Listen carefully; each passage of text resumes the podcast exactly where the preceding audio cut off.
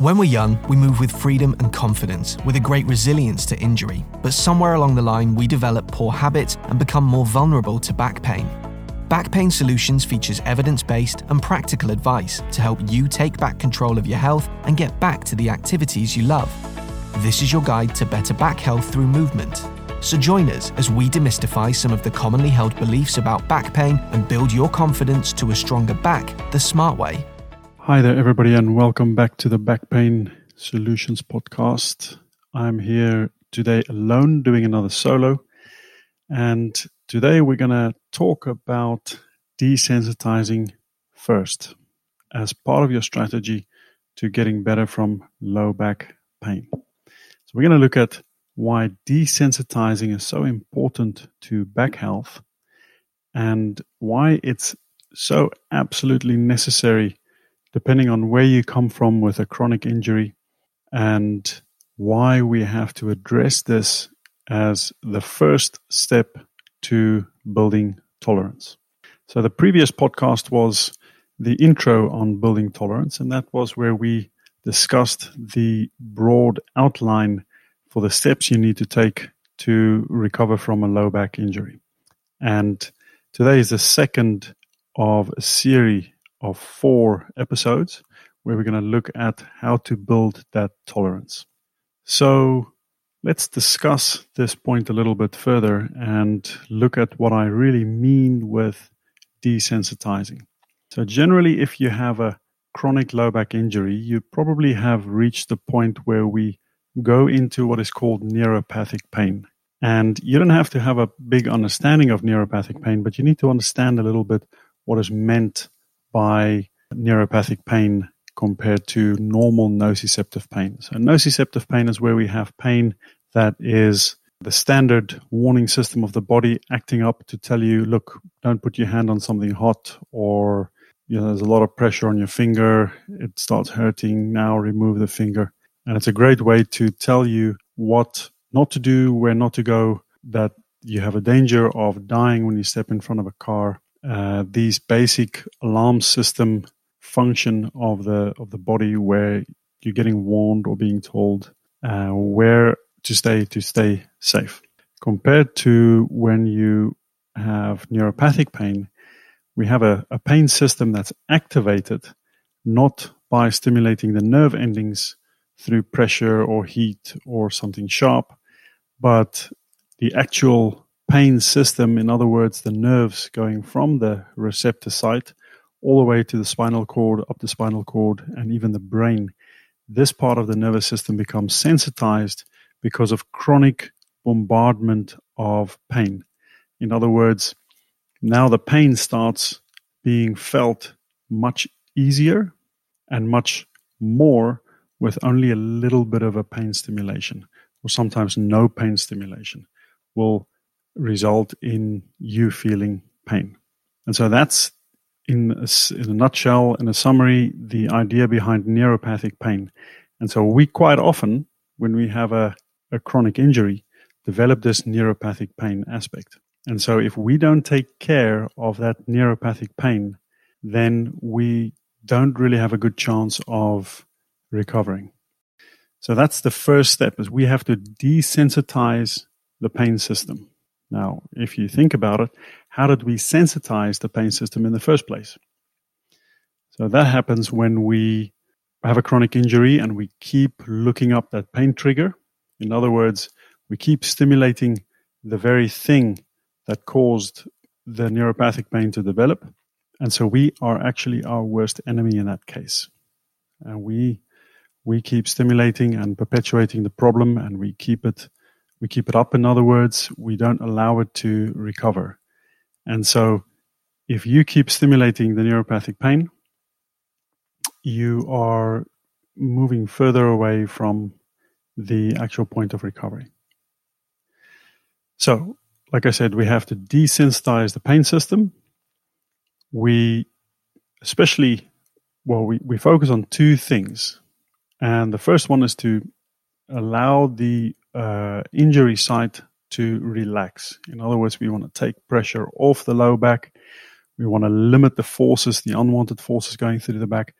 Sometimes when the tissue is so injured and uh, sensitive, it means that minimal compression, even in a safe, uh, a safe, a safe direction between the vertebrae, especially when it, when we're talking about a discal injury or discal tissue injury, even minimal pressure would already trigger a, a, a pain trigger. And so we need to be very aware of our tolerance at that moment.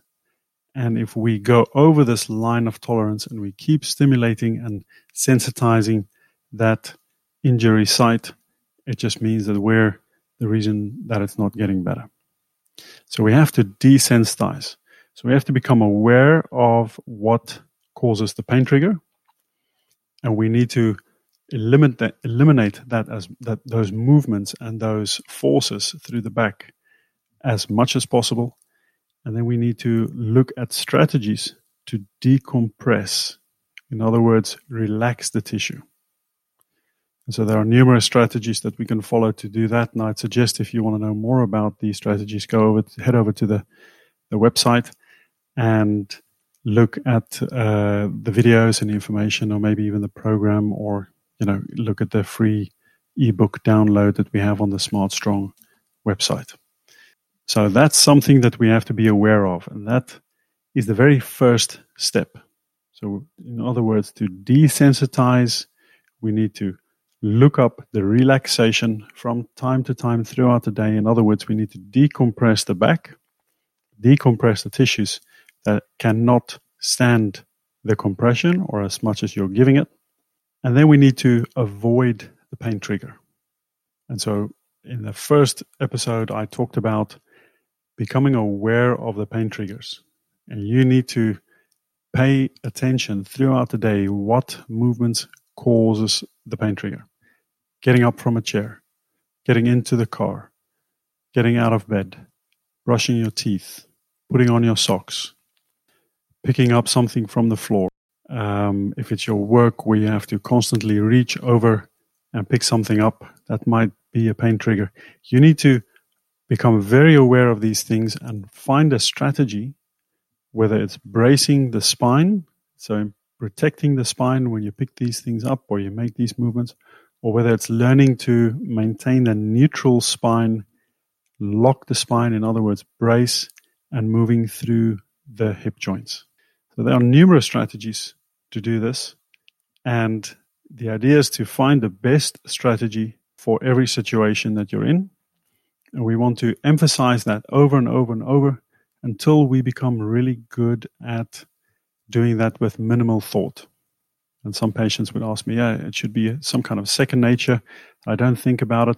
And I like to say, you know, you'll always have to think about it until your back is better.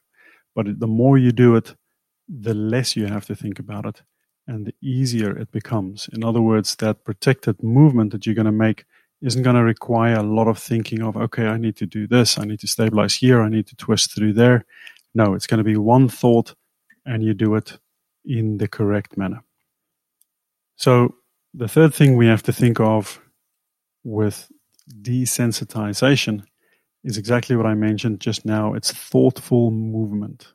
So, we want to decompress or look for relaxation strategies. We want to look for pain trigger avoidance especially throughout the day. And we want to think of thoughtful movement.